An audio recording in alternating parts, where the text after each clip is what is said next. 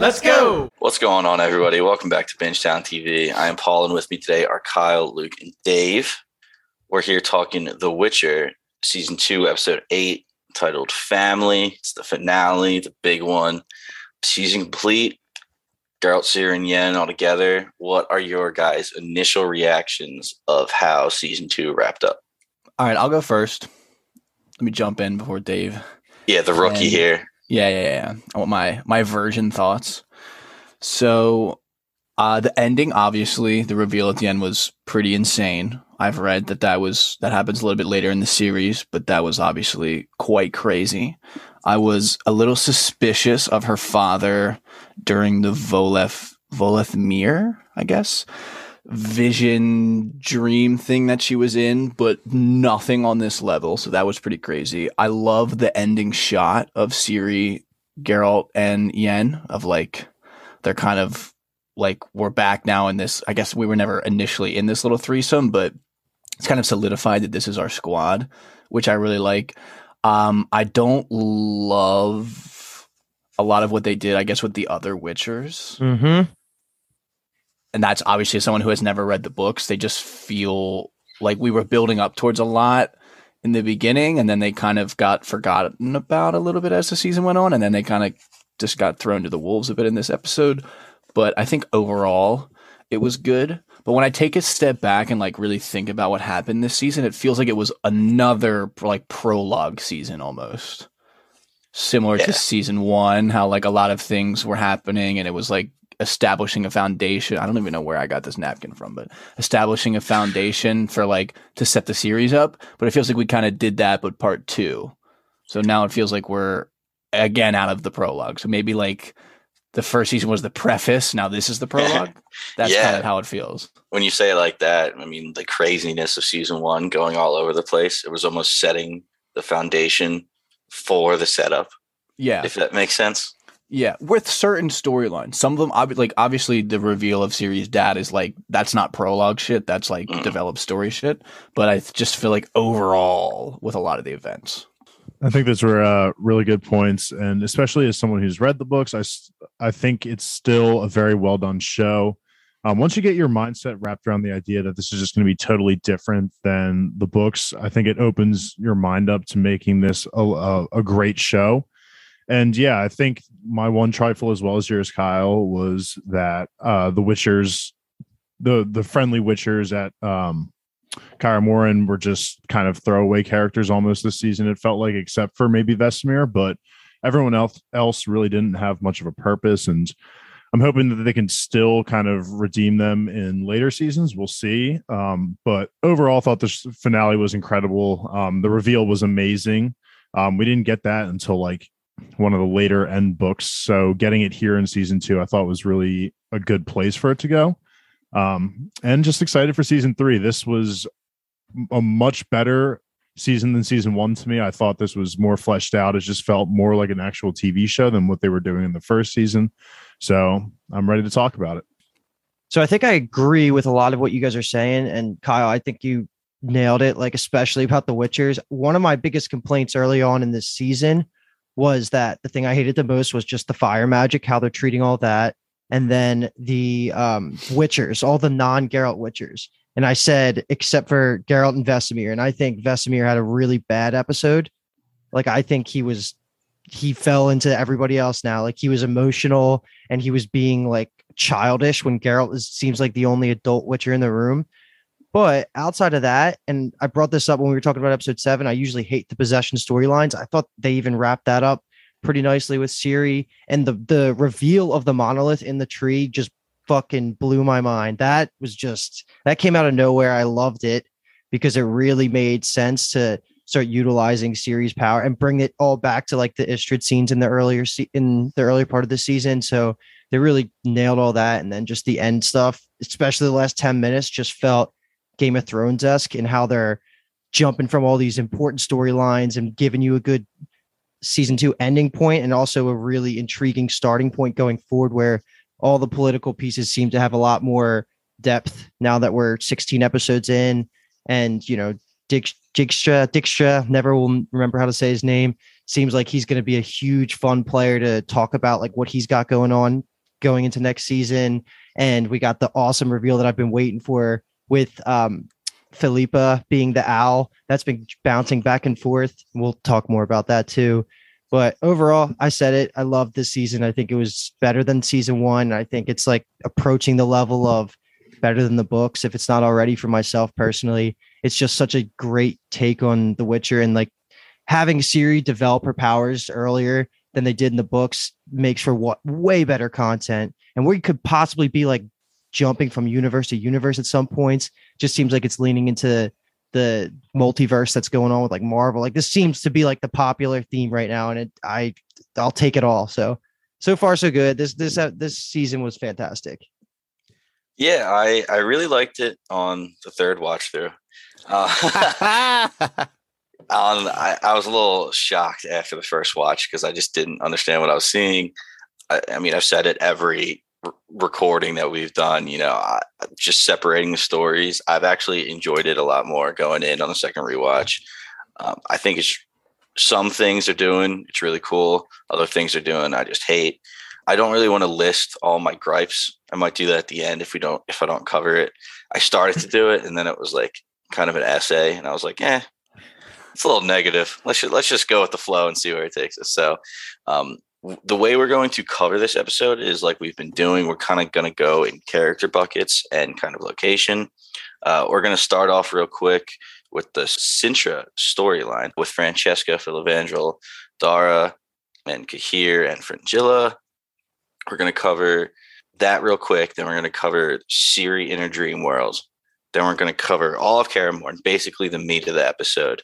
And then we'll go through those big boy conversations at the end, uh, scene by scene. Sounds like a plan. So, starting off with the Cintra storyline, uh, we get Filavandrel and Francesca distraught over the death of their baby.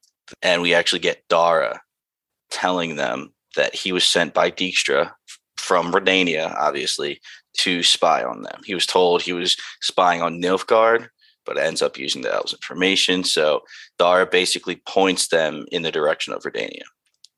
How open Francesca was to Dara's quote unquote betrayal. It just shows you that she, like, if that was a human, obviously she would have just killed him right on the spot, or you know, if it, even if it was a human, she would have trust. I think that would have just broken a lot of bonds between her and her like human relationships. But because it's an elf, we see her kind of just he, she's like, it's okay. Everything you did, like you just did it to, to survive. So I don't blame you. So I thought that was a, a cool perspective to add on to Francesca's already like die hard feelings for her elf people. I thought he was fucked. I thought she was, especially with how brutal she is later in the episode. I thought it was, it would have been a double win for me because one, it would have been cool because I love Francesca and think she's a badass, and two, clean up Dara and get him out of my freaking story, and then everything would have been good. But Whatever. Isn't he like uh this is gonna sound wild. This is a crazy adjective. It's the only one I can think of. But isn't he like a fertile elf? Like, isn't is he not young enough to have a child? Yeah, he probably Obviously, is. he wouldn't bear the child, but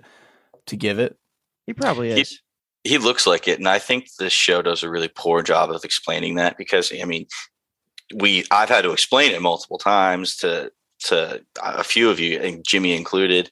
So I think the job does a really poor job of explaining why elves are so like kind of distraught in the first place. We know they're on the run. We know their land's been taken, but like they're saying rebuild. So yeah, they've literally leaned into like the whole like racism kind of the other thing where like they're oppressed because of that and but yeah i would agree that they haven't really i don't even know if it's ever come up as like a real thing that they can't have kids potentially when yen and, and fringilla are with them early but i i don't remember i feel like all the knowledge i have on that is from you Uh, yeah. Again, again, I just wish they kind of explained that more.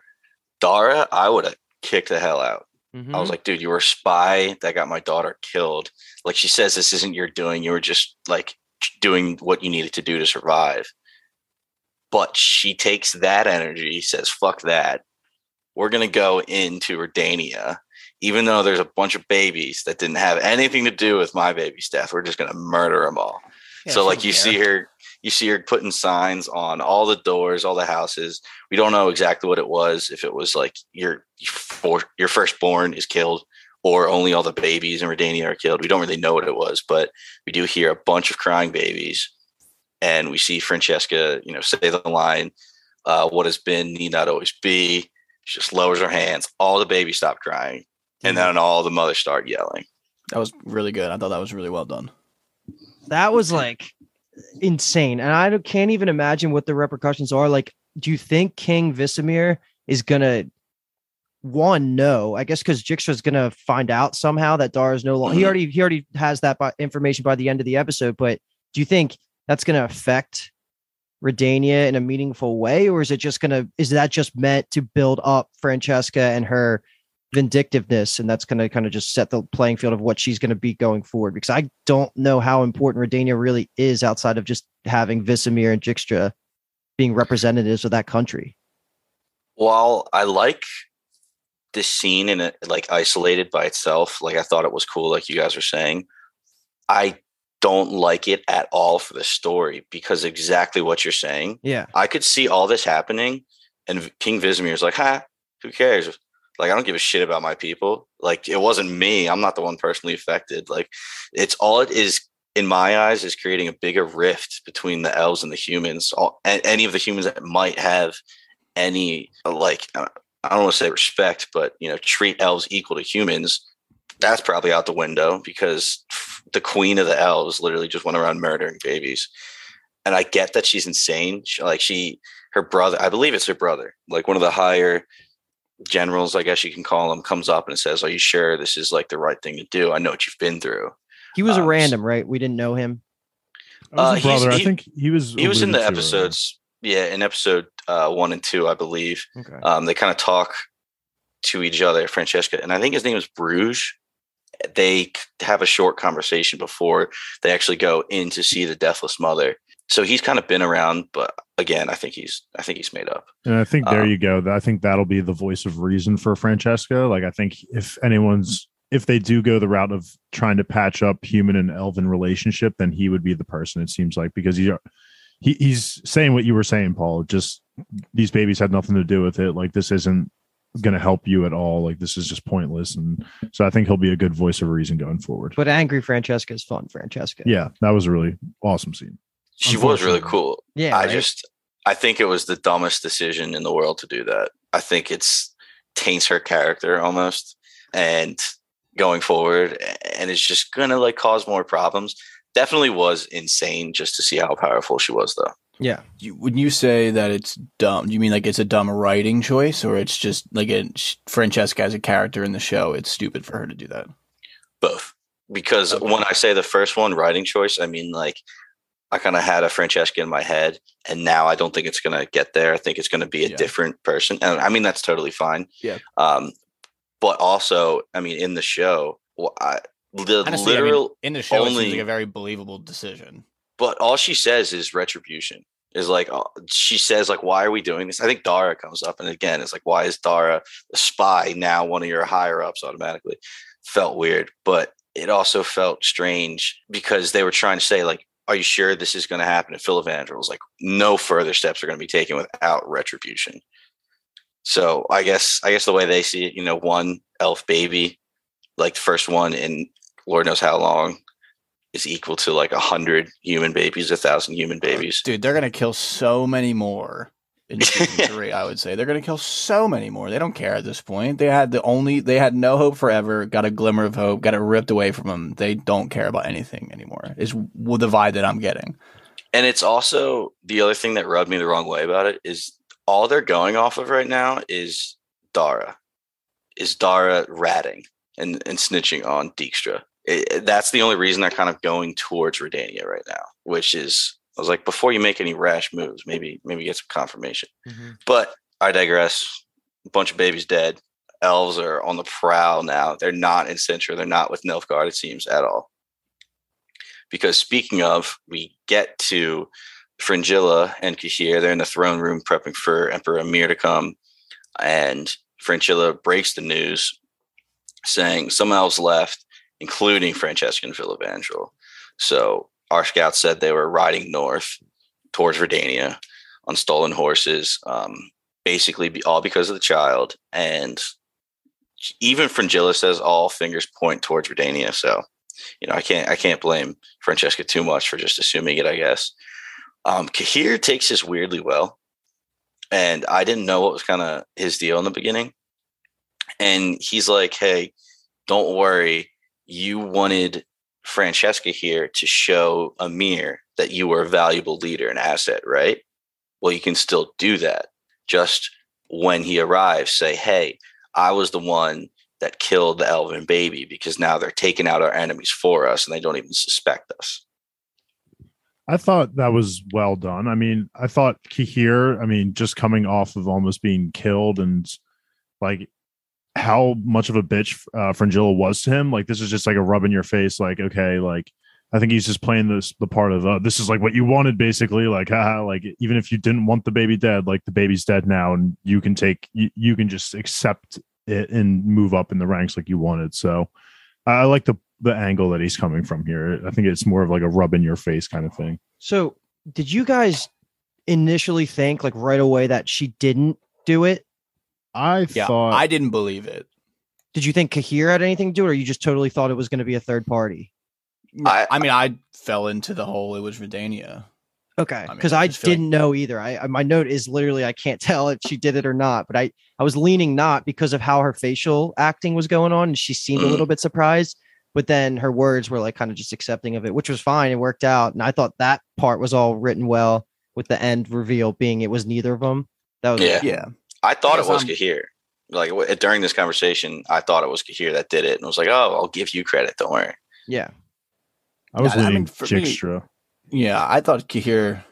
I guess jumping off of Dave's point, it just seemed more like a, like he was thinking very tactically, like a military commander, in the sense of like this is the situation now, so we need to to build off of what it is now instead of you know being upset about how it happened and what happened. Like this is just the obvious next step. This, I, this kind they of, just continues kind of the roller coaster from Jilla's character of where she's like, you know, I wouldn't do that because Francesca was my friend. But then we see her like fuck around and do insane shit on the other side of the coin. So it's like, okay, she just like hasn't figured herself out either. Yeah. She's trying to like get all this power and like have all this influence to like control world events, but she can't even control like what's inside of her own heart and her head. preach. Preach a cow. I really liked this scene for Emhyr. I'm not. I'm sorry, not Emhyr. Cahir.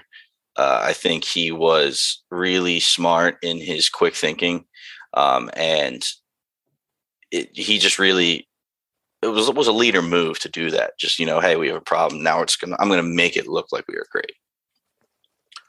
But that was it for all the setup. Besides the meat of the story, we are going to cover Ciri in the dream world real quick before we get to actual Kaer Morhen.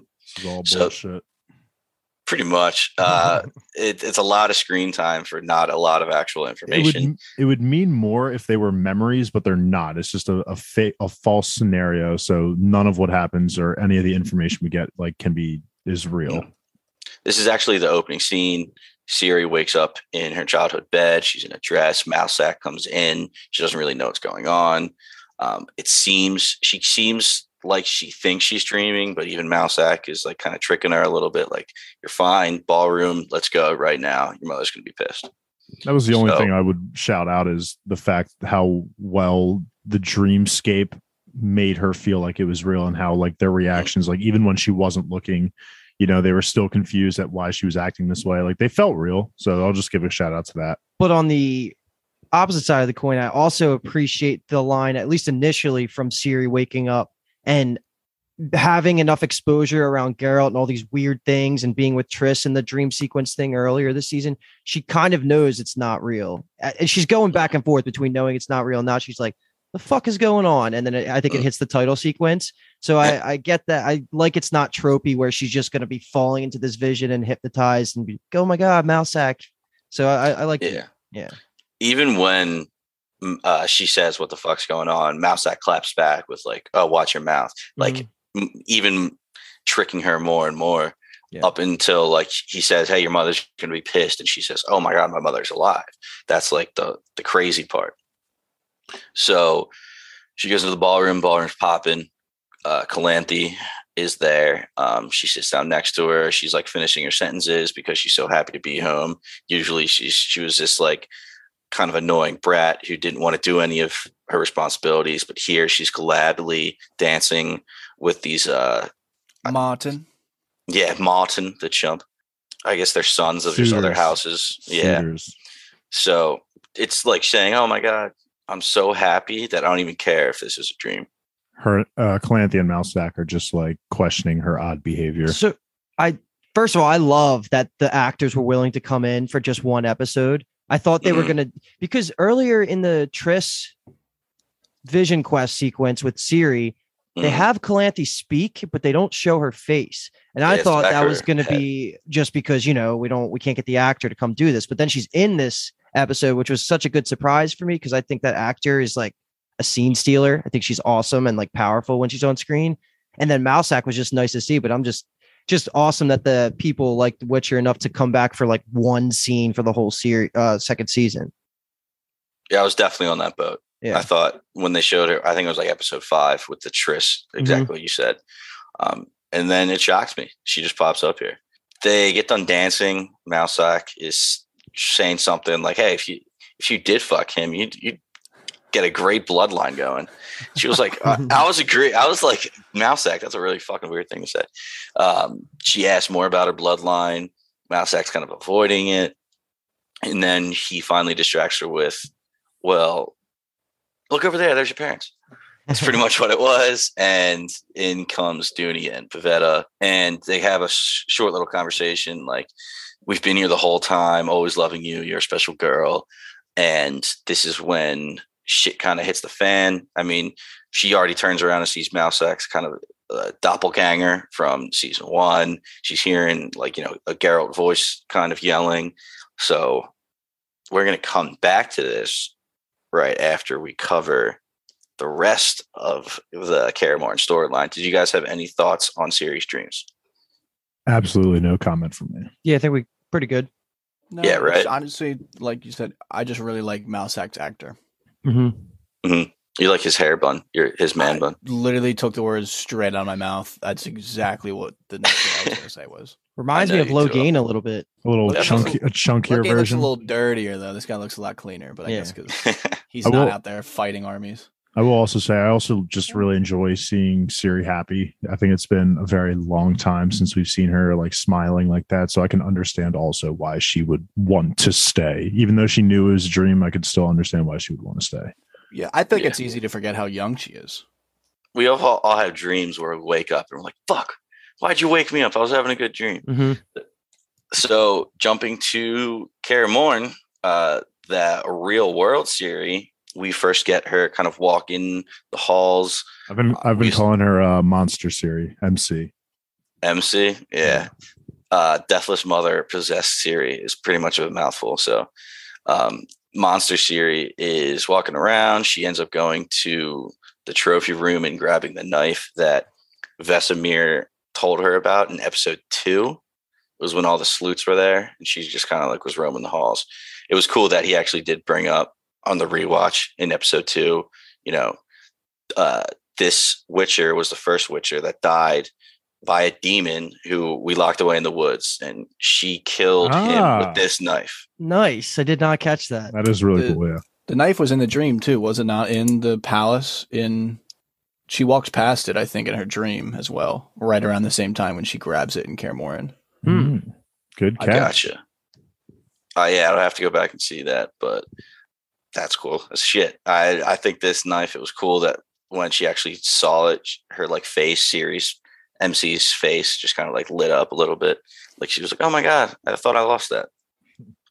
So she proceeds to go around Kaer Morhen and slit a bunch of throats. Um, what did you guys think about this? Savage. I did not Savage. expect this at all. Holy shit, the Witchers are so they just are such fodder. Yeah, Right? there's- that was the first thing, especially with the way that she kills the first guy. Mhm. She kind of almost like overpowers him and slit, it slits his throat. Like less so with the second guy, which she just kind of stabs in the heart while he's sleeping. It's kind of hard to to do much about that. But Mhm. yeah, I was just kind of the biggest thing I got from it, more so than oh shit, Ciri, was just that these dudes are kind of weak.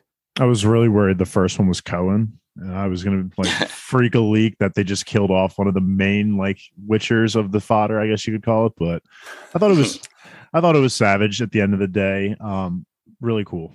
Just best of the best was- of the fodder. I just really in this moment I was just like I really hope Ciri doesn't remember all this because if she learned that she did all this, like just how heartless she was here, this would just send her over the edge. So I was really worried about that. But I then I thought like she's so in her dream state, she literally probably has no recollection of doing this. Well, the good news about them killing so many of these Witchers is that they can't be in the next season. So I'm hoping that the writers, you know, learn a little bit and step the fuck away from Kaer Morhen because this is turning into every time we're at Kaer Morhen, it feels like it's my least favorite scenes of the Yeah. season. Just because they I just they're just so forgettable and weak and the opposite of what their lore is in the books of just miniature versions of Geralt. Like Geralt is the epitome and he is like the goat, but everybody else should be very fucking competent.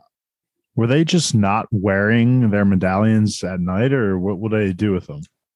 Yeah, see, that was one of the dumbest things in the world was they weren't wearing their medallions. It was literally on the bedside table right next to them. And no reason they shouldn't be wearing them because it would alert them if something happens while they're sleeping. That's the the big use of it. And that was kind of my other thing. I think their medallions would have been vibrating off the chain with, you know, one of the original demons walking around the halls. I don't, I don't know if it was masked by being in Ciri, but it goes off a lot of times for whether it be monsters or magic. So I don't know exactly why they weren't freaking out right here. Okay, so I'm going to say two things to that. One, as you were talking, this is just kind of what came to my mind. So one is that they maybe they don't sleep with them specifically at Kaer Morhen just because maybe I'm just defending it. This might be a stupid defense. Devil's advocate. Yeah, gotcha. devil's advocate, but maybe it's just because they f- they feel safe here. Like Kaer Morhen's not the easiest place to find and locate, so maybe in that sense they feel safe. But I also agree it's pretty stupid. But also, even when Geralt found Monster Ciri, his medallion it didn't look like it was vibrating that much like as much as it normally does and again i don't know if that's because what you were saying with because maybe it was a combination of Sir, like Ciri's body with the soul of the the deathless mother there maybe that's why they weren't going off but still agree they should still probably have them on at night Yeah, they've never really clarified too much on the rules of the medallion, so I don't really have any comments. It doesn't seem too consistent though. Yeah, see, that's the thing is consistency again. Like when Eskel in episode two, when he turned into a full Leshy in the uh, other room, all of their medallions, including the ones on the tree, started freaking out. So I know there was shit flying back and forth through the air, but they didn't really show any of the medallions vibrating at all, or at least that I could see. And I was just a little upset with that. Yeah, that was But- honestly one of the cooler like little magic things that I feel like was introduced this season. I don't remember it being a thing in season one, so that is kind of disappointing. Dude, that's the best when you're reading the books and it's like Geralt's in the middle of a thought and he's like, all of a sudden his medallion started vibrating. And I was like, oh, let's go. Yeah, shit's gonna get to some- go down. Yeah, we're gonna get some killing. So Ciri gets around. She ends up killing a bunch. I'm not exactly sure the number. i thought it was only i thought it was only two thought it was only those I think- two and that's I it. think she kills three people. they Yeah. show at least three, and then they kind of go on to say a few more names. I believe it was just those three that they showed. I don't know if it was any more. But what she ends up going to Vesemir's room, is going to kill him, and Geralt and Yen just ride up. So they obviously couldn't teleport from the Deathless Mother Forest. So they ride on their horses to Kaer Morhen. And they get there just in time. They get there while the monster series is about to stab Vesemir, and Geralt figures it out pretty quick. Love must- that. Yeah. Monster Ciri tries to say, you know, she pulls the young girl voice, like hides the the veins growing in her face and says, like, oh, like I saw an old woman in a robe, like running around, saw it come out of the one witch's room. Um Geralt's like, Well, how'd you get out of it?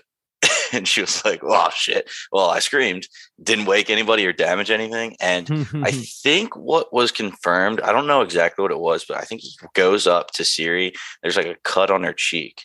And I think he like feels it. And because blood didn't come off or something like that, or I, I don't know if I'm just making that up, or if he was just checking. But after he does the little cut on the cheek thing, he's That like, could- "What do you that could be right because she she gets stabbed by Vesemir later in this episode and instantly heals and doesn't bleed. So that could be right. Was that the thing that, or was he looking for a wound mark from like taking all the damage from the obstacle course and then noticed that it wasn't there?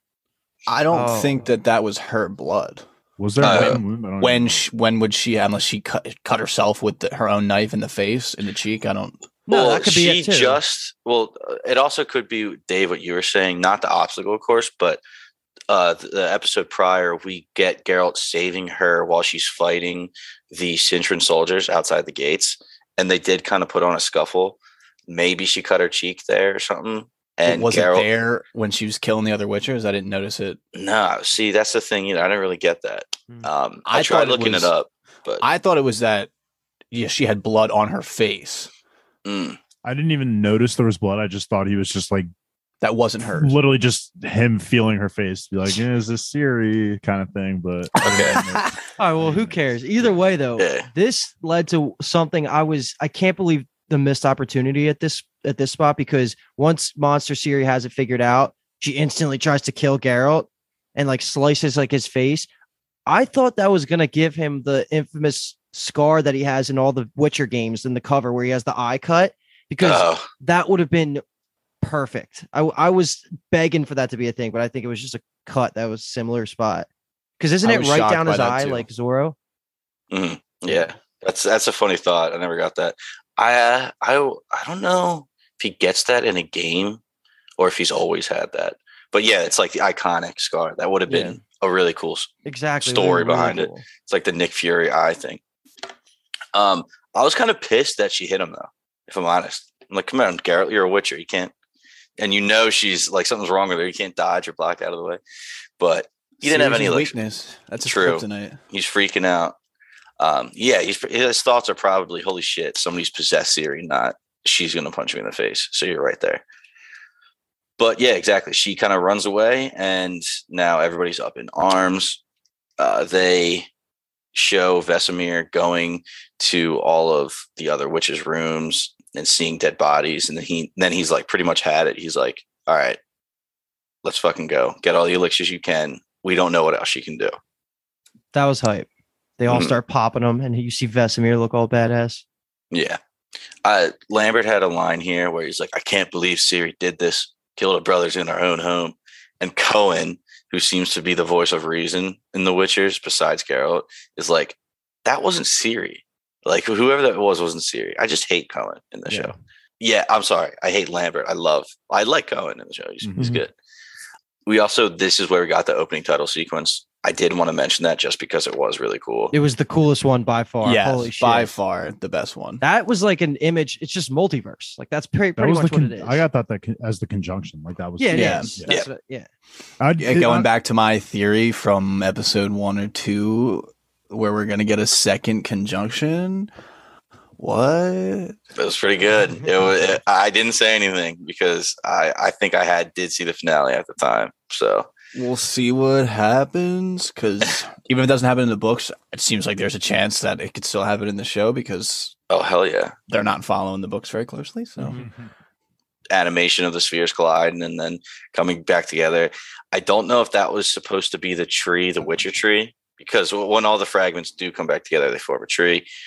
I don't know if it was that Witcher tree in particular. That would be cool if it was, and it would be cool if we get some Mhm. informations in uh, Witcher Blood Origins whenever that show's coming out. true. That, that would be really cool.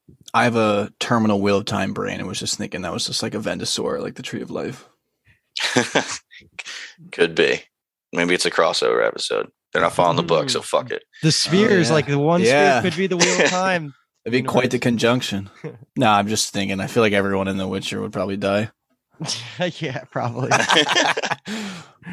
no offense, Paul. No, I mean these witches are bitches. just kidding. These witches are bitches, man. And Paul's was like- identity is tied to the Witcher, and Kyle's is the wheel of time. So no offense, Paul. Ah, yeah, look at Pretty right much. there. See it right Yeah. there. Yeah. Um, where were we?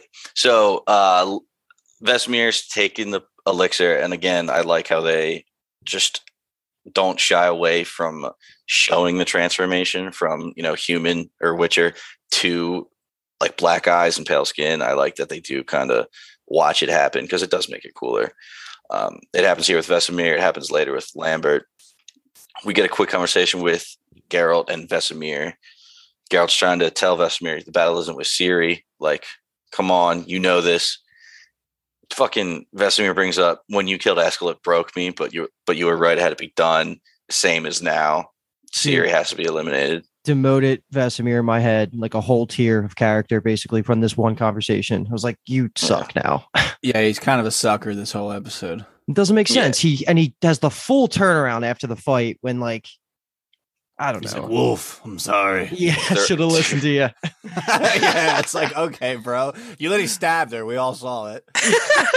and you tried to almost kill Geralt. Like, we Yeah. saw you swinging that sword at him. Oh, we'll get But- to that. That was that was a badass moment in like caused by shitty writing. When he like, yeah, we'll get Yeah, It- amazing Geralt moment. Yes. Vesemir is garbage to me now. I mean. Yep. I don't know. Eh, well, It's not even the actor; it's just the writing behind his actions.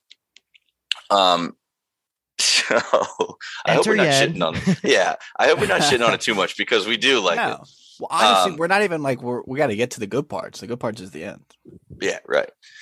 So again, Vesemir kind of goes with Geralt a little bit. He's not fully on board, but he's like, "All right, I'll help you out," because Geralt says, "I need you." Line. Yen comes up. Geralt walks right by Yen, doesn't pay her any attention. Still kind of pissed at her, giving her silent treatment. Like Uh, boss. Yeah, Yen's like, "Fuck, I got to do something." So she goes to Jaskier's room. She's like, "Wake up!" And he's snoozing. You know, he's he's got the post drunk nappies, and he's like, "Dude, the last time I woke up and you were at the end of the bed, you grabbed my balls and blew up the building. So I'm gonna go back to bed." oh my God.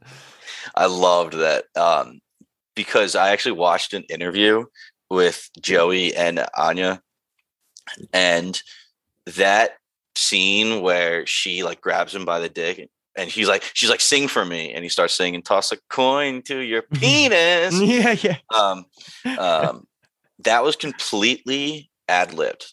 That was Oh, just okay. Jaskier and Anya just doing their own Grabbed thing. his junk off script. Maybe they talked about it like in the moment before it happened. That would be crazy. But She- they- I, mean, I would have been a grow- stunt double. That'd have been fine. Yeah, can you sing like Jaskier? She could have tested out her uh, her touch, her grip strength on me. God, this is where our fucking review comes from. What? She's hot.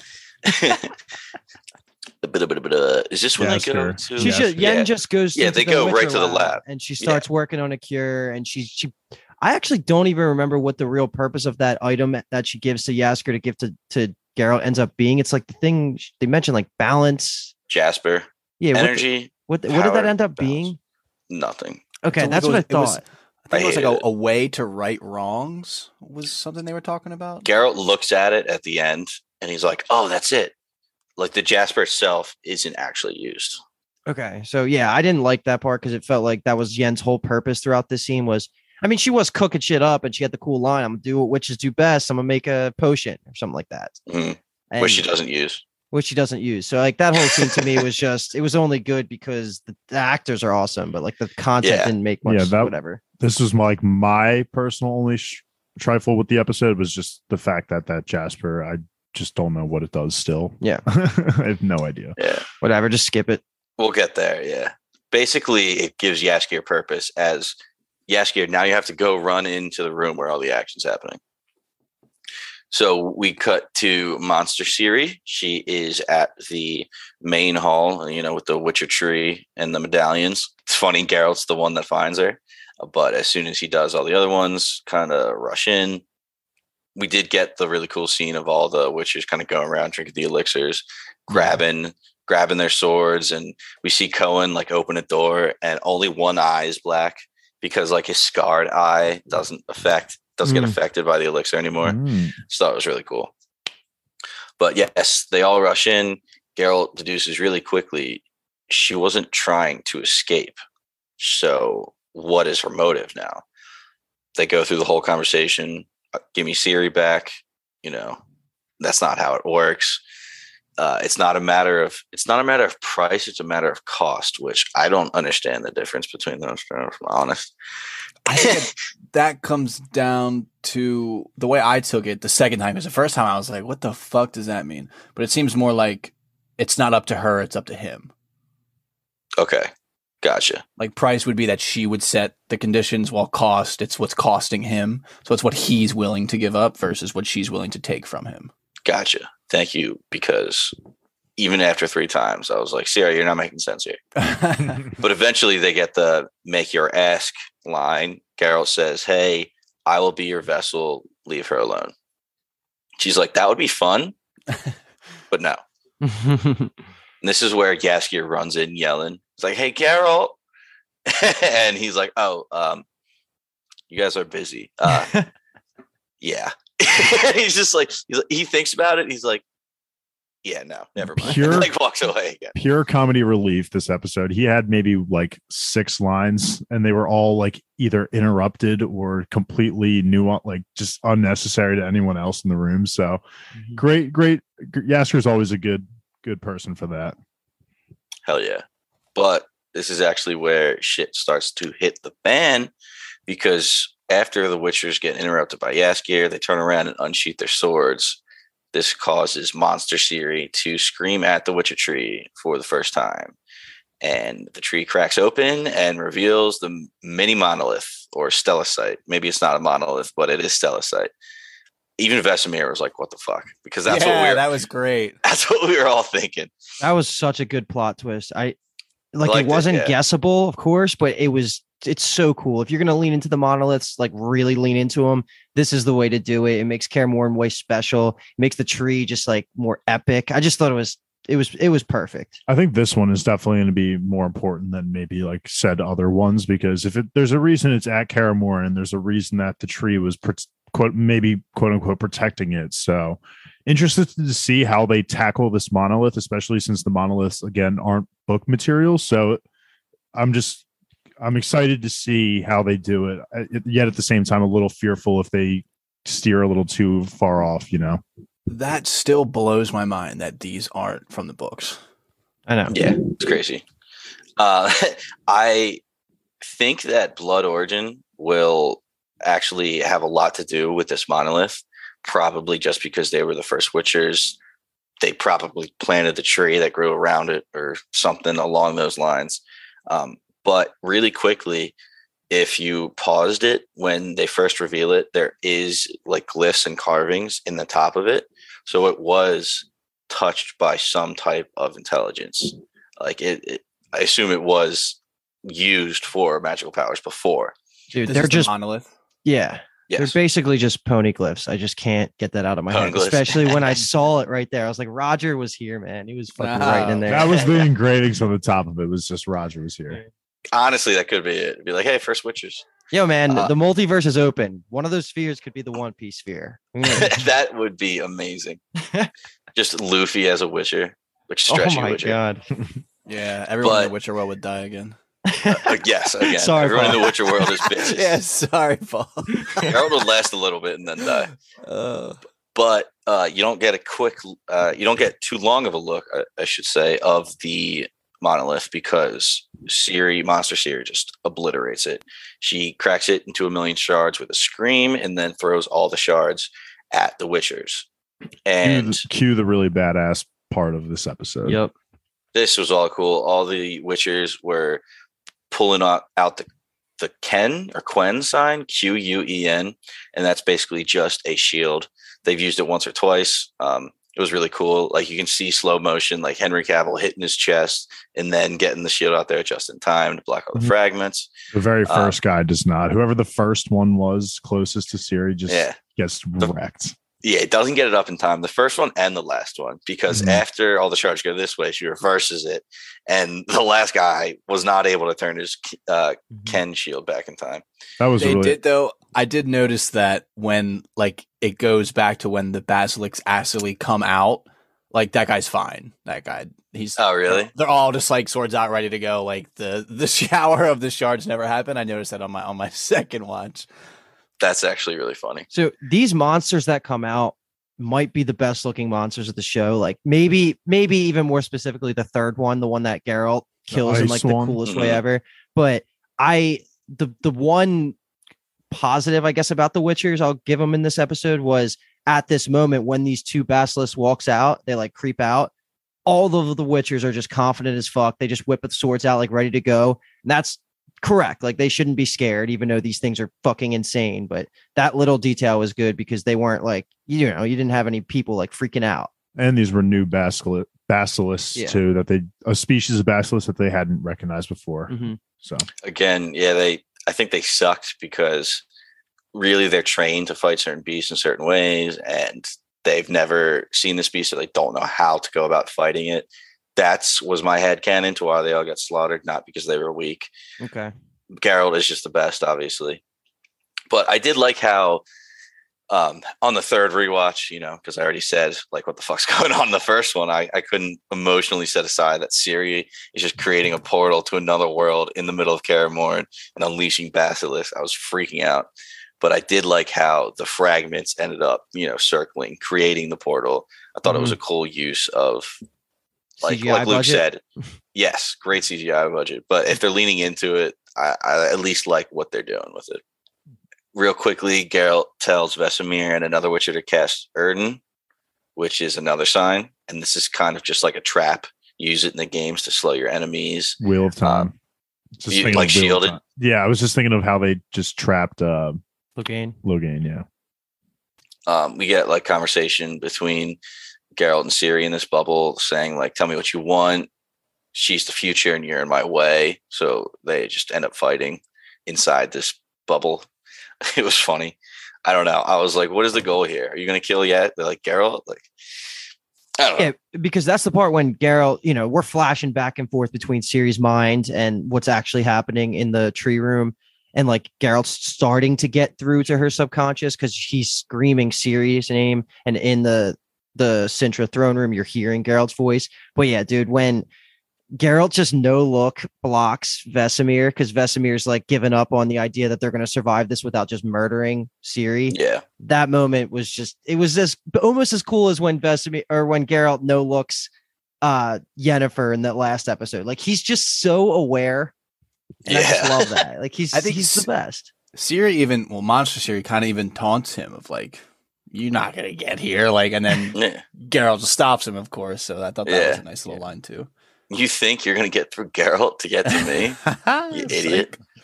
And that happens because Vesemir and the other Witcher end up dropping their Yrden signs because all the other Witchers were dying. They ran to help fight the other two basilisks. Mm-hmm. Yet the still two basilisks were still alive and kicking and killing people. No damage. Do they not get one of them at least with the fodder? They Witchers? they get both of them oh, at the very end, um, right before they all hold hands and come together. Hmm. Um, but yeah, it's they're still running wild and like getting their head faces chomped off. I I kind of liked that CGI. That was like Yeah. really gruesome, but really cool. Um, Geralt's yelling at Ciri this whole time to stay strong, like Luke said, getting the flashes. So this is where the big boy comes in. I mean, we kind of already talked about him. Geralt is just the best. I mean, there's how many Witchers and two smaller basilisks. Geralt 1v1s this big guy. 40, 45 seconds, 50 seconds, already dead. And tell me again, because I know you guys watched it a little bit more recently than me. What? How did he gets the final kill on the bridge out there? Is just isn't it just like the coolest thing ever? Yeah, it's pretty sweet. He gets knocked on his back on the bridge, and the basilisk is drooling over him, and it's like corrosive drool. Like there's acid on his armor, which actually stays there at, the end scene. Another detail that I really liked. But uh, he throws up the Igni sign, so the basilisk throws his head back, and then when the fire stops, he comes back, but Geralt already has the sword that sword there. So like the basilisk impales himself, and then he just stands up and then has it's like a shish kebab. He Mhm. has both parts of his head on the sword, and then just pulls forward and makes it into fours of his of his My bottom God, and dude, upper. head. nobody knows how to use gravity like Geralt, bro. He in the, The in the best. Rients when he kills Yeah. the uh the brothers. He u- that's Yeah. it's just so fucking cool, man. And you got to awesome. know that Henry was like hyped to do that Yeah. motion and like film that part. And then he just body checks it off the bridge real quick. Yeah, that was cool. He's like, "Fuck you," and it just like falls and It looked great too, the way it fell and everything and landed. hmm They just it- have been killing it. I feel like with the way the monsters look and things like that. The last thing I'll say, if you're going to make a lot of these changes, and you know, you understanding that you're probably going to alienate some fans, but at least it looks good hmm when they're Yeah. doing a lot of these things. So that makes it a little harder to get super upset at it. I think these are some of the best CGI battles like in any movie or show ever. Like they're just so well choreographed and the CGI is just phenomenal. It just looks like it's like real. It's just incredible what they're doing here. It's it's nuts, and it draws in a lot of fans. I mean, it drew me in season one, so The the Michelet brother they're fight, doing a good job. The Michelet brother fight is still my favorite, or however you pronounce that this season, I think, and probably of the series, but Mm. this is up there. I still think the choreo- choreography of the end of episode one in season one is the best. See, I was getting the same vibes from the Michelet brother fight. Like it felt like the same kind of fight almost. So those two are my favorite without a doubt, but I would give the edge. Maybe Yeah, because it was is, uh, maybe John- recency Johnny bias. Dogs. of Yeah, Peaky Johnny Dogs. Blinders in that scene because I don't think he is. The goat. That would be uh that would be fun to go back and rate all of Geralt's fights from the Yeah. first two seasons. This one's definitely top three. I think it is probably. I like the Striga one. Striga one. You guys made a good point though. It's almost like cooler watching Geralt fight humans than it is monsters because the choreography between the the human the human combat is is pretty nuts. and it's like Shout crazy out, how uh, Henry Cavill. He also can just wield that sword just so fast. I know it's not. What, what was We it? already talked about that We because it's like talked an about actually like a half sword in real life. But, But it's just I Mhm. love how fast he can wield it still at the end of the day. When it's not fighting scenes, he actually does do it because he. I watched one of his workout videos where he was like, "Yeah, I got a big, uh, big scene coming up in, in the next few days where I have to wield this, you know, seventeen pound sword around. So I'm doing arms. I was like, "You're, you're a beast." Poor doing baby. arms. Yeah, that's what he was doing in the gym. That's, that's what he's definitely doing. Respect, So- Henry. Respect. Geralt walks into the throne room. Uh, everything is hitting the fan. Yen is walking in saying, I made a potion to extract the deathless mother. He still is just paying her no attention. Um, this is when Vesemir walks up, stabs Ciri in the side, which I was like, come on, Vesemir, you suck ass, but whatever. Geralt's like, dude, if you kill her, you kill Ciri. And Vesemir gets this weird look where he's like, oh, I didn't know that. I'm like, come on, you fucking idiot. Um, the Deathless Mother goes into a little monologue about how the Witchers feel everything, especially hate. You know, maybe they don't show it or they don't feel it as much, but they do, especially hatred. Um, this is when Lambert and Coën take out the other two basilisks. Yeah. finally. Um, and we also see Geralt look down at the Jasper. He's like, Jasper gives the courage to rectify wrongs. That gives him the epiphany that hate is what she is using to grow stronger. So let's not give her what she wants. Mhm. This is where they all come together shoulder to shoulder and go, Ciri, if you can hear me, come home. Vesemir is probably uh he's losing his touch a little bit, don't you think? Definitely. I think that's Yeah. the angle they're taking, and he's uh he's getting a little old. Sliding into dementia. a. Damn. That's what it seems like. Yeah. he's, he's like, let me stab this little girl. I understand. I don't know. He's like, oh, did I say that? nah, I don't fuck with that anymore. That's out the window. Oh my god. Uh, so as they're all yelling to her, this is where Ciri in her dream, in her trance, is talking to her mother, but she's hearing her mother and father, but she's hearing Geralt's and all the other Witcher's voice. You know, come back to us. Can you hear us, girl? Coën was the one saying that. Vesemir is, I believe in you. I'm sorry for what I did. that was just like, bro, you just not now. Okay, maybe you should just sit this one out while everybody else cheers her on. the power of friendship. Yeah. So eventually Ciri gets pulled back to the real world. But before she does, she sees um, everybody in her dream turn to ash. She Dude, sees it was Calanthe. it was the snap from Avengers straight up. yeah. It was Calanthe, Mousesack, and Pavetta was all turning to ash. If you were paying attention, Yep. I was. Duny does not ash up at all. He's not ashy. He's using his lotion. And you think it's Oh. just because he's alive? Like I didn't. Ca- I didn't catch reason. that. That's cool. I think everybody that turned to Ash in her dream were people that are dead, Mhm. and Duny, because he was not dead, was obviously not turning. So I was curious if they were going to actually the first the first watch through just leave it at that, but the you know the end scene, the big scene, I was like, oh shit. Yeah, this was just the intro to everything that was getting wrapped up in this last like 15 minutes. Mm, Yeah. So to wrap up the end of this Deathless Mother storyline, they realize Yen specifically realizes that she needs to right the wrong. I don't know exactly what that means, but she just throws the potion on the bottle, uses the glass, and slices her wrist, and blood was just gushing. Ah, that was nuts. Her blood pressure is insane. She must be stressed all the time.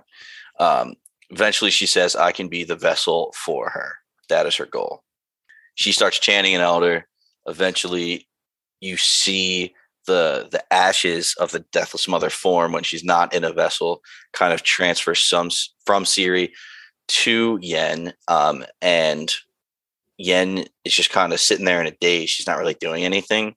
Ciri comes to, and Geralt is like, "Hey, I know you've been through a lot, but I need you to open a portal. Um, this we're trying to get this bitch back to where she came from." and pause real quick because I I thought it was like I don't know if it was done purposely, but the whole Yennefer thing th- in this scene seemed like there was two good callbacks to her backstory and her in season one, like the vessel, obviously referring to what she was trying to do with the genie back in when she met Geralt, and then also the first thing I thought when she slit her wrist was.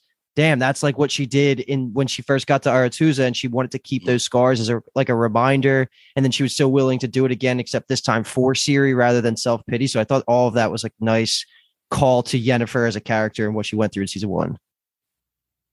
I agree. I thought it was a really cool moment to see. We know how selfish she is. We know what her image means and her power to to everybody else. Like we Mhm. said, she freed Cahir and ran away rather than admit she didn't have powers. So to to watch her make a sacrifice, it was it was like, hey, like yeah, you actually care about Ciri. especially after her yeah like luke was just saying being all about herself for the like this whole season basically she was only for herself so it was a nice uh, moment for her to just finally realize that Ciri is important to not only her but also to her lover Geralt. you know Luke, that's actually really good comparison with the genie and everything for the season one. I never thought of that. That Mhm. honestly makes sense. It could be the same chant. I'm not. I haven't paid attention. That would be insane. That would be If, really if they cool. did that, You haven't been studying your Elvis or your Elder? nah, my elder tongue is pretty shoddy, if I'm honest. Um, but I loved uh, this line where Geralt is saying, you know, we need to trap Voleth Meir once and for all. If you can pull monsters through monoliths, maybe you can send one back. She's like, oh, Yennefer's lessons. I don't know if I had enough time. I was like, didn't you only get two lessons? Like one was the orbiculum and two was the bridge. I mean, Um, she didn't she just like completely change the topography of the largest river on the continent in the second lesson though? Seems like uh she- she's got the juice at the very least. Yeah. she did. She can. Well, she teleported in that second lesson from one side of the uh, river to the other, which will come into play in one second. But right here, she pulls up a portal, and this portal looks different from the monolith ones. I don't know exactly if that means anything. And I guess Ciri could single this one out um, because of the pull thing that she was talking about. You know, she feels a pull from some monsters. Monoliths, maybe she could feel the pull that the Deathless Mother had to her original sphere, because that was one of my big ones. It was like, how did Ciri know which door to open, quote unquote? But as the portal opens, Yen actually, her body like lurches forward, like the Deathless Mother was like jumping into it, not Yen's body specifically, but like she was being pulled. I thought that was really interesting. And Geralt ends up grabbing her, and Ciri ends up getting pulled into the portal as well. Um, we see the Deathless Mother go off immediately, and then holy shit, we get the Wraiths of Morg, the Wild Hunt come rattling in. And, and Kyle, you got a little glimpse of them before, but what are what are your thoughts on them now? Now that you got them talking a little bit, Uh, if I'm honest, I literally had no idea what was going on in this scene. i'm This- still this- it's tough. This scene is just, I mean, they're in a whole nother fucking universe. And I think this whole wild hunt thing, like, we can hold off on opinions about it because it seems like it opens up problems. Because how was the Wild Hunt seemingly based in this universe that the Deathless Mother is from also popping up my- in the the main universe, and then also it seems like the Deathless Mother now took is the vessel the new vessel is now one of the wild hunts so meaning like if we see them again in the future she's going to be part of it. That part's fine. I just don't get the double cross of the wild hunt in multiple universes and again Yeah. there's no source material to go off of except maybe the video game. I don't really know much. The video game's called i think witcher 3 is called the wild hunt so i don't know if they get into that but yeah that it seems like there's potential problems but at face value it was just i'm just taking it as it was badass we'll get answers next season Yeah, and that's a, that's a good way to put it because I don't think you're supposed to know too much about it right now. We Um, have no idea. If like even like as finishing the books, like I still had no idea what the Wraiths of Morg and what the Wild Hunt was in the books. So uh, hopefully, like Luke said, we can get an expl- like a, maybe an actual definition of what and where they're from. Because I I'm also just so confused on what they, if they're like if they're symbolic or if they're like actually a thing. You know, I have no idea. yeah, they're supposed to be an omen, but also mm. still a thing. Like you Yeah. see them physically, but and they're an omen, but th- I don't think they're supposed to be like people that come down and start fucking murdering Like- people. Like it looks like they're setting up to be actual fighters. like I think in the books, like isn't it like it's basically like aurora borealis? Like you see Yes. visions of people just running through the sky, basically, and it's just like signifying like yeah, the end of days end are days, coming or something like that. So hopefully we get into it. That's all I wanted to say about that. The dialogue line was cool.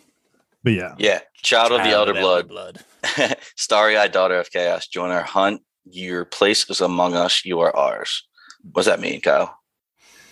Means that that guy is Calling her dibs. grandfather. Nice. it could be. I mean, isn't like I know. I think that the race, though, like in, historically, they're just like really influential people, right? Kind of, or like, do we know? No, I thought they I were supposed to be like the wouldn't- like the world's greatest warriors. Is what they were supposed to be in the books, but maybe I'm. Now you're thinking of wheel time. yeah, it's very possible. horn. I do like the um the epithet. I believe that's how you pronounce that word of um starry-eyed daughter of chaos. Yeah, I'm a sucker for a nice epithet and things like that. So Are you just gonna just gonna keep using the word till it feels Is right? it epitaph or Yeah. epitaph? It just feels right saying it that way. So I'm gonna Okay. keep rolling with it. But uh, I mean, especially because fantasy series like this are ripe with them. Mm. So it always feels nice when they're when they're good and they hit hard. Yeah. And I just think this that. was a great seed plant. We got a glimpse into another universe. It looked wildly different. That's just good aesthetic. And then the Wild Hunt's clearly going to be more important, just like the monoliths are than we thought, and just like the con- conjunction of spheres. So it seems like they're just they're going to stay in this path of Mhm. all this new big level lore is going to play way more of an important role, and that's fine. I mean, as long as they do it okay.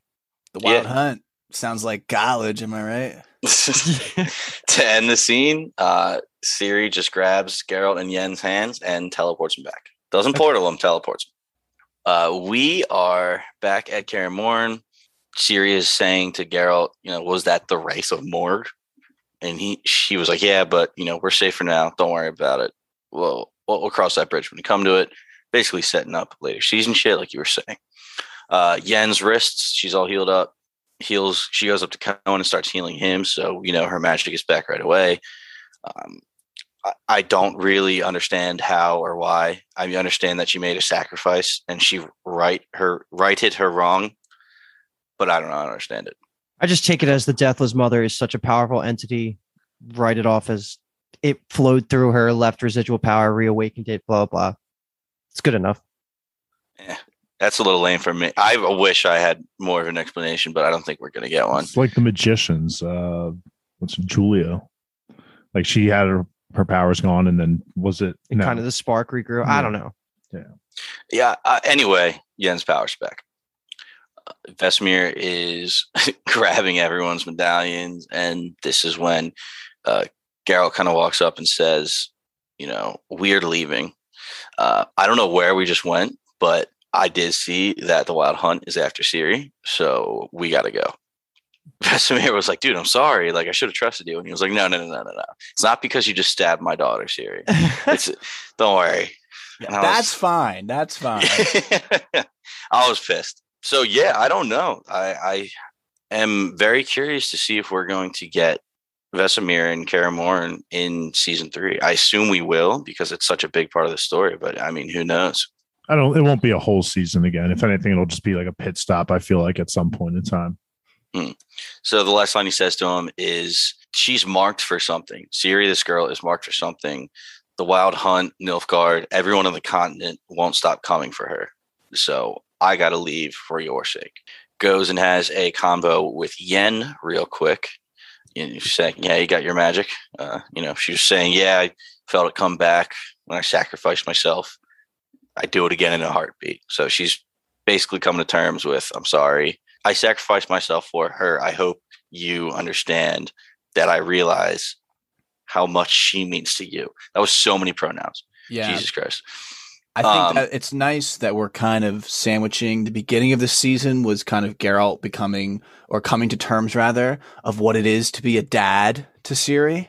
Mm. And now the ending is now Yen knows what it's like to be a mother.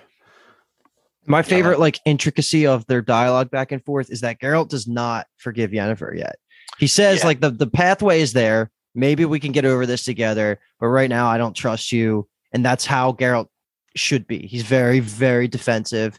And what happened this episode that would have made him forgive Yennefer besides like a little bit of sacrifice? Like I I'm all in on how Geralt reacted. It makes sense. Mm. if I'm you just started gonna- kissing her and shit, I would have been. That would have been a yeah, not good.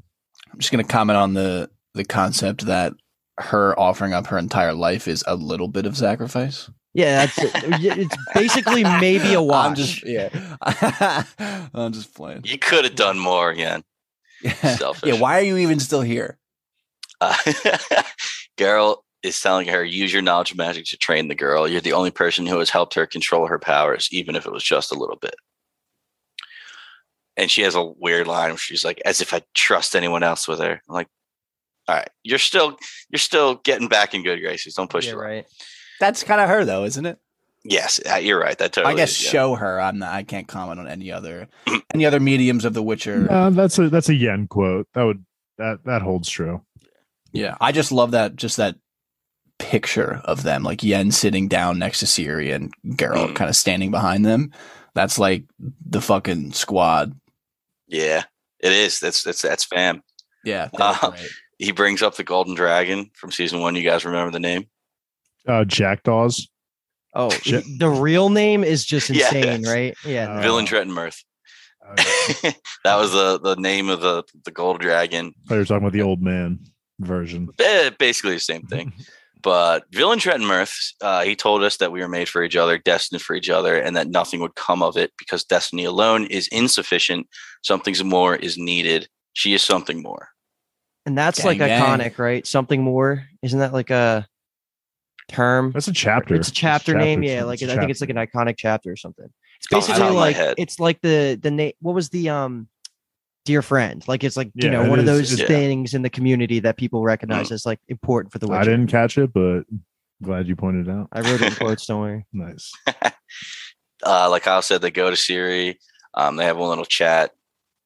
You know, they're saying, "Hey, it's us three now. We're going to help each other. What is destined cannot be avoided, and it shouldn't be. So we're just going to face it head on." Um, Geralt goes a little bit into what Voleth Meir wanted from you, saying she has been here since conjunction. She was from another sphere, but has been stuck here this whole time um, these monoliths that you shatter that pull another species of monsters through every time you scream those could be gateways to other spheres her scream awoke her and that's why she wanted you she wanted to go home so i guess her first scream from the first monolith from season one awoke the deathless mother and we just never saw that That's kind of cool. yeah yeah it's it's uh, interesting to weave it in there Again, just want to reiterate the love of seeing our our fam together. We, as book readers, we want we've wanted to see this for a little bit now, and we're glad we got it at the end of season two. This is Hey, us the- show watchers have been looking forward to it as well. as well, yes. yeah um, but this is like the strongest family in all of existence. Like I don't think anyone in all Incredibles? Witcher in in Witcher Oh. history Incredible. that was the first Could family top- came out. could Bro. top this this family. That's funny that that was the first Especially if one. you thought add Uncle Jaskier to the Yeah. picture, you know. Have you ever heard of uh, the True. Monkey family from the One Piece universe? That's true as well. That's pretty good. Because Geralt- those dudes can beat some ass. Geralt ends this by saying, like, hey, I figured all that out, but what I still don't understand is why Nilfgaard knew that you were the key to their future. Like, how did they know before anyone else? How do they know the truth about you? And Put a pin in save that, that right? scene? Yeah, yeah. Let's put a Yeah, pin in that we'll say one. that. That'll be the last scene that we uh, we cover. Well, we're gonna jump to Aretuza real quickly because there was a big Tissaia scene. Um, she is giving a speech to the Brotherhood. She's saying, you know, she has green eyes and ashen hair. That's iconic Ciri. That is what everybody is looking for when they hear of Ciri. Like all these wanted posters and all these orders, they're like green eyes, ashen hair. Go find her. So that was iconic to get that you know, the Lion Cub of Cintra alive and with a Witcher at Sodden. They're all freaking out about it, like w- what's going on. They are also learning that Dijkstra um, came to Aretuza and he's sniffing around for something. So they don't really trust Redania. They, they say, hey, if Redania actually gets Cintra, they're going to be the most powerful one and we're going to be licking their boots. We can't let this happen. We can't let Nilfgaard or Redania get Ciri. So what should we do? Let's put a bounty on her. Everybody's going for Ciri now. Everybody in the world. this just feels like one of those classic like one piece in between arc things where we get like just different viewpoints and updated bounties and shit like that. It's just a nice nice reset to know where everybody pol- everyone in like the main politics stands with Ciri because that's what we're doing. We're just jumping from scene to scene. And I want to take the next one, but Kyle keeps shaking his head like he has something to say here about to say. Fuck Tissaia. Dude, All my What's wro- homies hate Tissaia. that's what I was thinking. I loved her so much. And then all of a sudden she's like, we got to snag this bitch. What a betrayal of the highest order. yeah, right. It's literally Yeah. in South Park when like the gang, the four guys are all up to something, and like Kyle says something maybe a little slightly ridiculous, and Cartman just like grabs Kenny and Goes to the Stan, and he's just like, guys, we gotta kill Kyle. It's like- we gotta kill Ciri here. But yeah, I, again, this is just a great setup here. Uh, again, politics, love it, especially in these moments with just all these powerhouse mages and the bro- and kings and everything. It's just really cool seeing how they know each other. and do, what kings and queens that we know? Do we, know, know? Foltest was there. I know there was Well, another this- book one, but I'm not sure. If, Foltest was there. Uh, Queen Maeve, Queen Yep. Maeve. Me, She was the younger uh, woman who was talking, saying she actually had the line, you know, I'll come out and say it. The girl was far less trouble for us when she was dead. So that's when they say we'll put a bounty on the girl. I think there's a few other ones. I, I actually tried looking it up.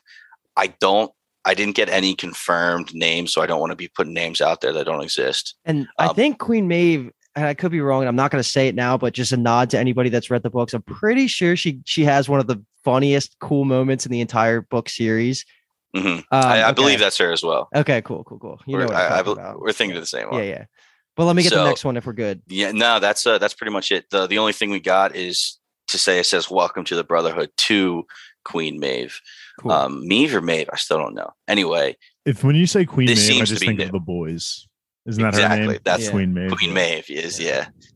So uh, when they said June put a bounty, June 3rd, season three. Yeah, it's coming out. when they said put a bounty, I don't know if they meant kill or capture. And to be honest, um, it, it might be up in the air. I feel like when if I'm thinking of it from the perspective of that time period, I would just say captures dead or alive.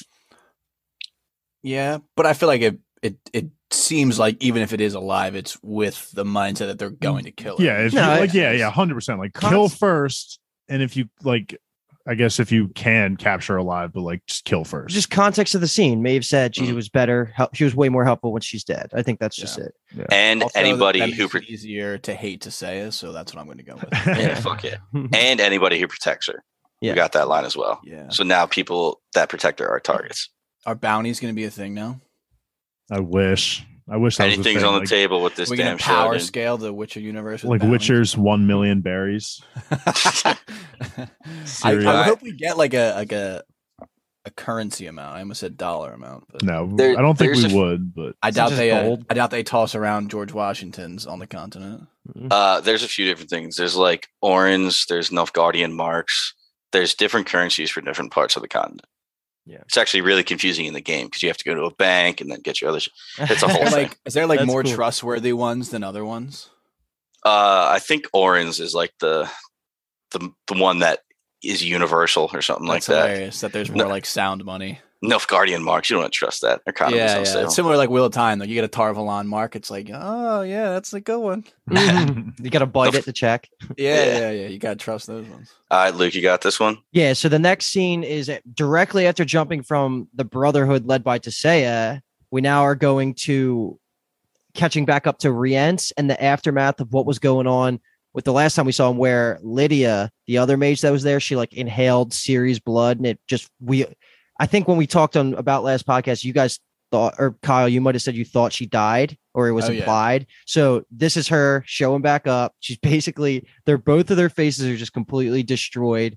Um, but they're talking to, I think they refer to him as their lord. So I just want to leave it up in the air, of course, just to ask you, put it on the board while we're here, of who you think they're talking to, and if there's any Who's their- reason behind it. Who's their employer? Yeah. Vilgefortz. Okay. Any reason why? Well, isn't the power that he has? I feel like I remember his fight with Cahir was him like moving like places very quickly. And they they mentioned Rien says multiple times like your guy would be here immediately. Your guy would be here immediately. So I'll say though, it's what you're thinking for that scene is he teleports his sword. I don't think it's himself, but he Mm. teleports his sword a lot. Still, Yeah. he's a mage, isn't he? That's a Yeah. that's Yes. just an interesting pick, just because you know you've obviously had your your qualms with him, especially that one scene in season one towards the end where he kind of wakes up and he, he gives that like evilish looking smirk. So um, Yeah, it's just an fuck with him interesting all, guess. so. But it's it's so hard to tell, obviously, too, because as we just saw in the scene before this, so many people are trying to put a hit out on Syria anyway. Like, Yeah. I just So think who- also like it's they're not like working for Nilfgaard, but like they're kind of working with with Nilfgaard in the sense that like they kind of get a prisoner out of the prison in that that happens in Cintra, right? Is he not locked up in Yeah. Cintra? Yes, uh, Which is the Nilfgaardian stronghold. and Vilgefortz has some type of odd relationship with Nilfgaard in a way. So I, that would just be my guess. And Obviously, they do they I hint feel at like if it was, I'm sorry to, to talk Yeah. over you though, but I feel like there's a reason why we don't see who it is at this point. Could just be because they're waiting to reveal the character next season, but I feel like that also gives a little credence to like it might be someone that we know already. Mhm. And they kind of talk about like what their plans are, or at least what like how this news about Syria and all this war in the north between Nilfgaard and Redania, like all this chaos is kind of going to give them a chance to go look for the girl while the north northern war is happening. But one thing I want to point out point out is Lydia, who's this new character, she can't talk anymore.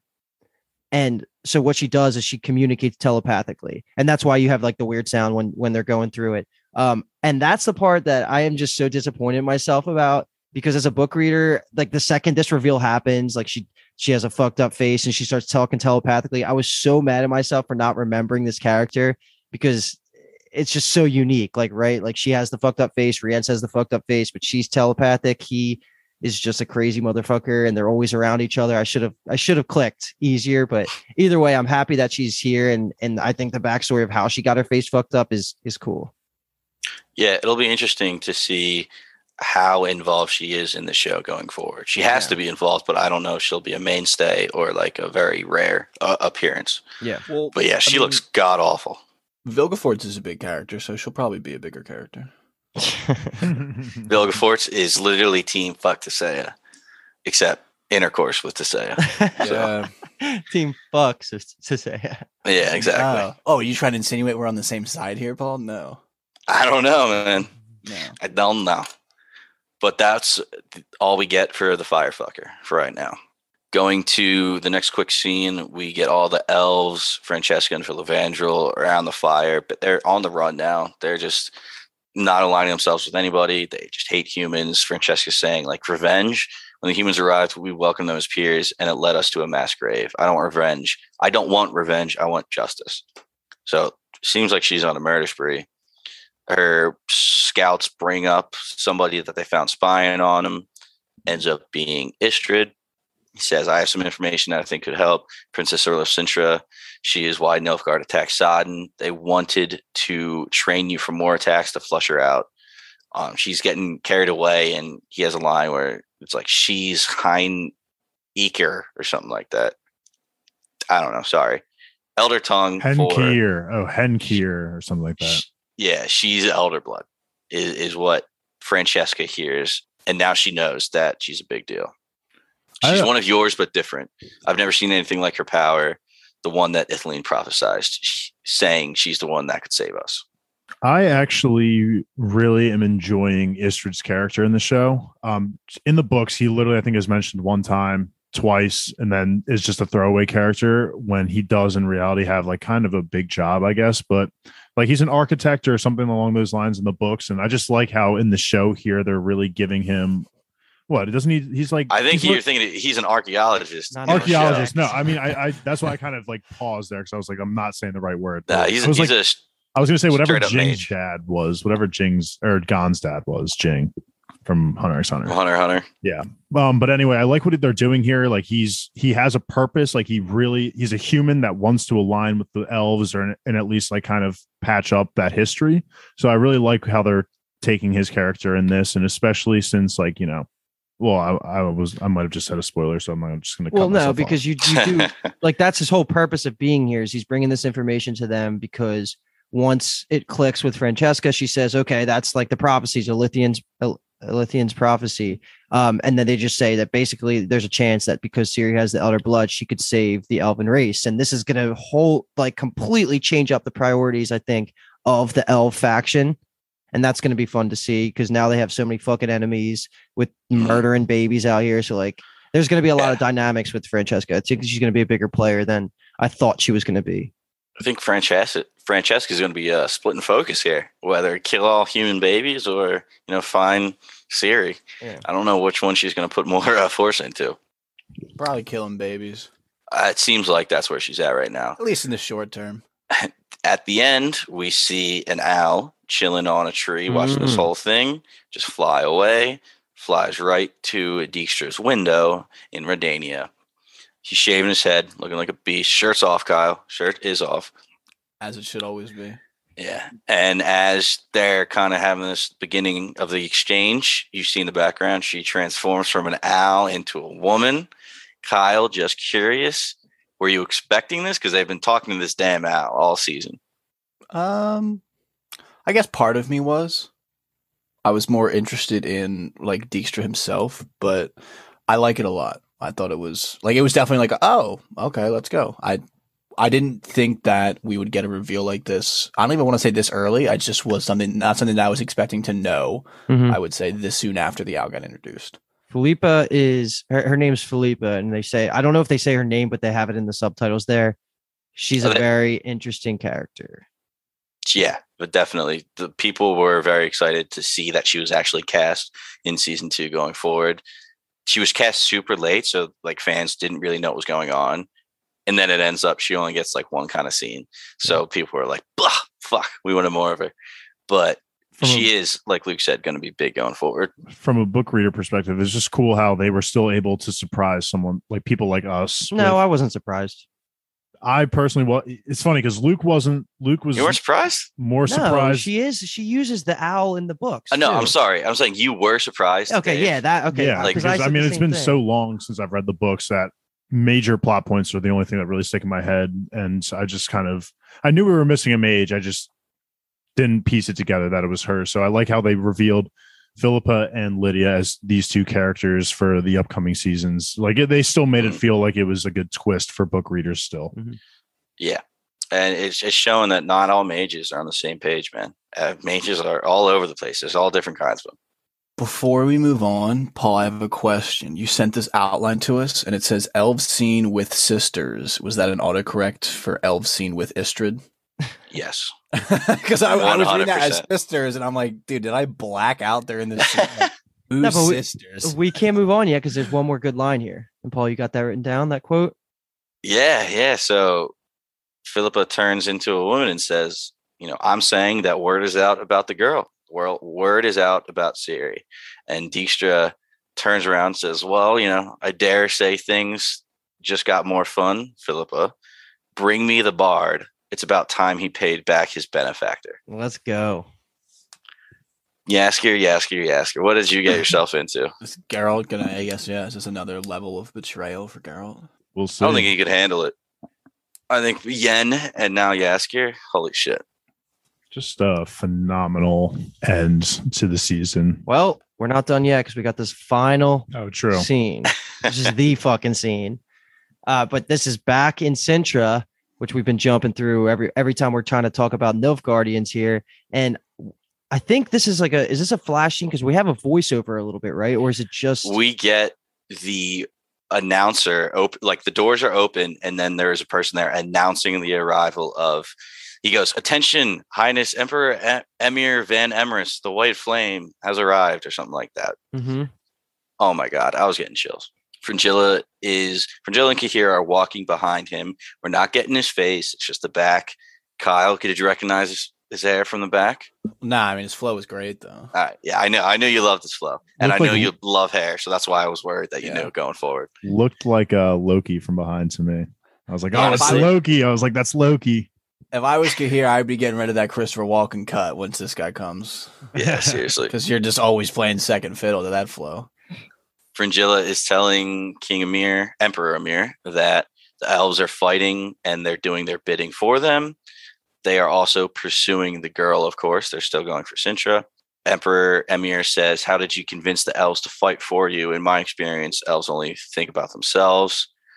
They go on and they lean into their lie and they say, By killing their hope, you know, it was us who blamed Redania, but we actually killed the elven baby and pointed them in the right direction and we're kind of getting this line ah losing a child is brutal but you were right it can move mountains. Uh, they, go, they go on to say you know desperate times desperate measures. And king or emperor Emhyr goes yeah desperate measures indeed i should know. Um, that's how i felt when i first arrived and i learned that i could no longer count on you to fulfill my mission. And they're like what? And he's like i'm the one who ordered the death of that elfin baby. I had to. It was the best path to helping me find my daughter take them away. Fuck Duny yeah. is alive. Yeah, I I've been yo-yoing with the idea of of saying this, but this was like totally spoiled for me. I knew this was going to happen going into maybe like the last three episodes. But. I, I but I did honestly like the part when it was revealed that he was the one that killed the baby.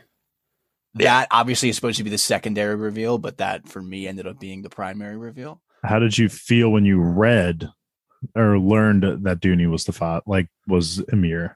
Uh, I was just very interested in how the show was going, like what it was Mhm. going to look like in the show, and I thought it, it, like I said, with the whole like I was the one who killed the elf, the elf baby thing. I, I thought it nailed it, and I'm a little upset that it was spoiled for me.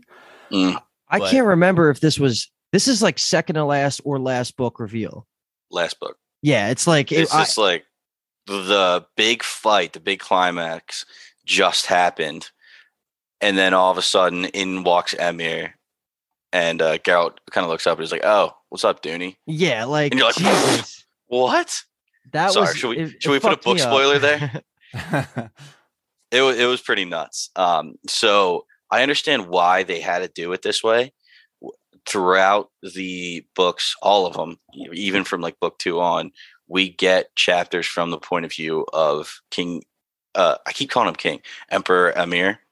So you can't really do that in the show with unless you didn't show his face the entire time, which would be like, all right, that's fucking annoying. Um, so I get that they had to get this big reveal out of the way in order to be able to incorporate him in the storyline and the plot for season three and four without you know beating around the bush. Yeah, and it was But a I good mic. loved Dro- it. it was a great mic drop moment to end the season. Oh yeah, and Without honestly, this was like, like the end of, like the Geralt and Ciri and Yennefer stuff. Like when I was mentioning like the how the se- season felt a little prologue-ish. This was what was like. Okay, now this is like a legitimate like this is meat and potatoes story right here.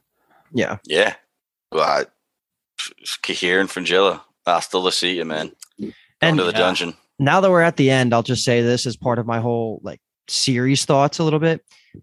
They're definitely the two that I guess like this is going to work out where it's going to slightly hard reboot their characters and potentially put them on the path that I have envisioned in my head. Like this moment of putting them into throwing them into jail and like seeing how they react being in Nilfgaard's like captivity.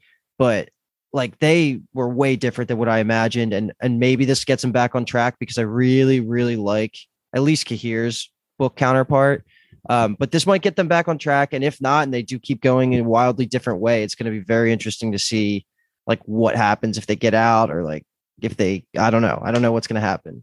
It just sucks knowing that they are so off book canon just because again it's just these mysteries and fears that we have of things potentially getting ruined later on but this season has reinforced for me that i can have faith in netflix and at the same time um, henry cavill to be able to produce something that's good and makes sense to the audience mm-hmm. um, and yeah Duny i think is cast he's how i pictured him as the books is how i pictured him on like is how they they did it perfect to how he looks mm-hmm. on screen yeah yeah, that line you said about Henry Cavill, he is unbelievably necessary to the success of the show. We've talked about it a mm-hmm. bunch of times, but I mean, the more I listen to interviews, um, the more I read, the more I believe that the show wouldn't be su- nearly as successful without him. Because, for example, the scene, I believe it's in episode three or four, when the Chernabog comes in and actually kills uh, the horse roach you know, Ciri and Geralt, they're at that river. They wanted, I forget her name because I just don't really like her choices. But Tris? Yes, Lauren, Lauren Hissrich, I believe her name is. Mm. Um, she's like the showrunner, and she said she was supposed to have a like comical line there, like oh, like something along the lines of like Geralt doesn't really care, but Geralt was like, I really don't think that's the way to go. I think Geralt, Geralt needs a. I'm sorry, Henry he was like, I really don't think that's what Geralt would do. I think he really cares about his horse. I think we need to get like a nice scene, and they did give that. So that's just one small example of why Henry Cavill is implementing little things that have a huge impact for the entire show. Yeah. So he's the best. But that's kind of it. Um, did you guys have any last thoughts about the season, where we might head it, and hit us with a rating for the episode? Yeah, I'll go first. Uh fantastic season. I've been saying it constantly like i already talked about my growth with the witchers and the fire magic. I don't re- like nothing easy, nothing really sticks out too much as something i'm hating. Again maybe a little bit of the changes for Cahir and, and uh fringilla but like choreography was amazing. Henry was just captivating and i think that the audience re- received it relatively well. Like netflix is still pedal to the metal. I think they're they're green lighting the or the blood origin prequel story the movie was successful of vesemir's past. It seems like the witcher verse is getting bigger and bigger and we're only going up from here. Uh, i thought that this episode was probably a nine and a half. It was one of my favorites of the whole of the whole two seasons. It just the, the season kept trending upward for me and looking back like the the first two episodes might have been the weakest for me. And that's saying a lot because i talked pretty highly of them when we podcasted on them initially. It's just fantastic fantasy. We're living in the prime of uh, TV. This budget's amazing. The sound's amazing. It's so good. And I'm I'm I I brought this up when we talked about it like in the off season of between season one and two, the off season of like what what's going to happen with Ciri like aging up, and she's going to keep aging up, so she hopefully gets better and better at the action stuff. Because I'm hoping that she's going to go full Arya Stark and just get a lot of combat scenes, you know, and that that'll be really good to see how she grows and becomes also at the same time more magical as she trains with Yennefer and shit. So like all that's amazing. The Brotherhood and their politics, let's get it. Fuck yeah, bring on season three. Nine and a half. Wow, I loved it. Yeah, season uh like overall season was like we said at the beginning, just way I thought it was way better than season one. Just so much more fleshed out, characters and a lot of interesting plot points. And even if they did divert divert a little bit, I think they're doing a great job of still making it feel like this is, you know, something that they had, you know, gotten off the books basically. Um, I will say the one thing I'm looking forward to in the next seasons is probably Yen and Ciri's relationship. Uh, I just think that those two are just incredible, just their personalities clashing, and I'm excited to see how they develop in the next season. I would give the finale an eight and a half to a nine, leaning more towards a nine. Just the all these reveals that we got in this episode were just incredible. Uh, top ten, like you know, we got top CGI moments here with f- the fights and everything. So can can't really go bad with a nine out of ten. speaking as the season as a whole, I feel like I've been saying it throughout this and also the wheel time stuff is that it was such a nice jump in quality from season one. Just so nice to have a linear storyline. And Henry Cavill is just amazing. The the performances are really good. They introduced a lot of really cool new characters while also keeping all of the older established characters in their prominent roles, which I really did enjoy. And yeah, there's just like a lot of, I guess, interesting storylines that are happening right now. I would say that what I'm most looking forward to in season three is just Geralt, Yen, and, and Ciri being the guys and gals. I guess guy and gals. But this episode specifically, I think I'll give it like an eight and a half. I honestly think I feel like the first like two thirds of it, like nothing really happens. I get that. And then it's kind of an avalanche at the end, which isn't a terribly bad thing, but just overall as an episode, I think it's just so backloaded. Um, so I'll give it an eight and a half. Yeah, I uh I think I'm gonna give this originally I probably would have given it like a four. Oh, I wanted a three. I was gonna say three, I was being nice here. um I think I wanted to give it going into this podcast like a, a five and a half, six. Talking to you guys, you make me kind of like appreciate it more. So I'll give it a six and a half. Um, I think, like Kyle said, it was just it seemed like a lot didn't happen. I understand there was huge moments, but there is I feel like there was great moments sprinkled into a, a kind of whatever episode for me because I mean Ciri was basically not in it at all. I mean she was kind of in a dream world. I didn't really understand the resolution of how Yen got her powers back and Voleth Meir like just wanted to go home. Like if she just wanted to go home, why didn't she just teleport open a teleporter a portal, I'm sorry, when she had control of Ciri to go home? There was like weird finale wrap up shit that I, I just wasn't so fond of. But that being said, insane moments. Geralt fighting that basilisk, the coolest fucking thing ever. Uh, good Jaskier comedic lines. Uh, Yen got her power back. I'd say six and a half. Nice. Uh, yeah, I liked it. Really, really looking forward to season three. Um, I can't imagine where they're going to take it, but uh, I think going forward, I'm going to be more open to the first watch through. But I think that's going to do it for us, guys season two of The Witcher in the books. If you like what you heard, our podcast also covers Wheel of Time, Dexter, Midnight Mass, Rick and Morty, all different kinds of shows, but really good shows. Um, last time I'm going to say this. If you want to toss a coin to your Binge Town, we have a Patreon up where you can become a Binge Town homie. Follow us on Instagram and Twitter and hit subscribe to us wherever you get your podcasts. Or the easiest way to do all of that is to go to our website at bingetowntv.com. It'll take you everywhere. We are so excited to cover The Witcher, co- to have covered. I guess now we are officially done.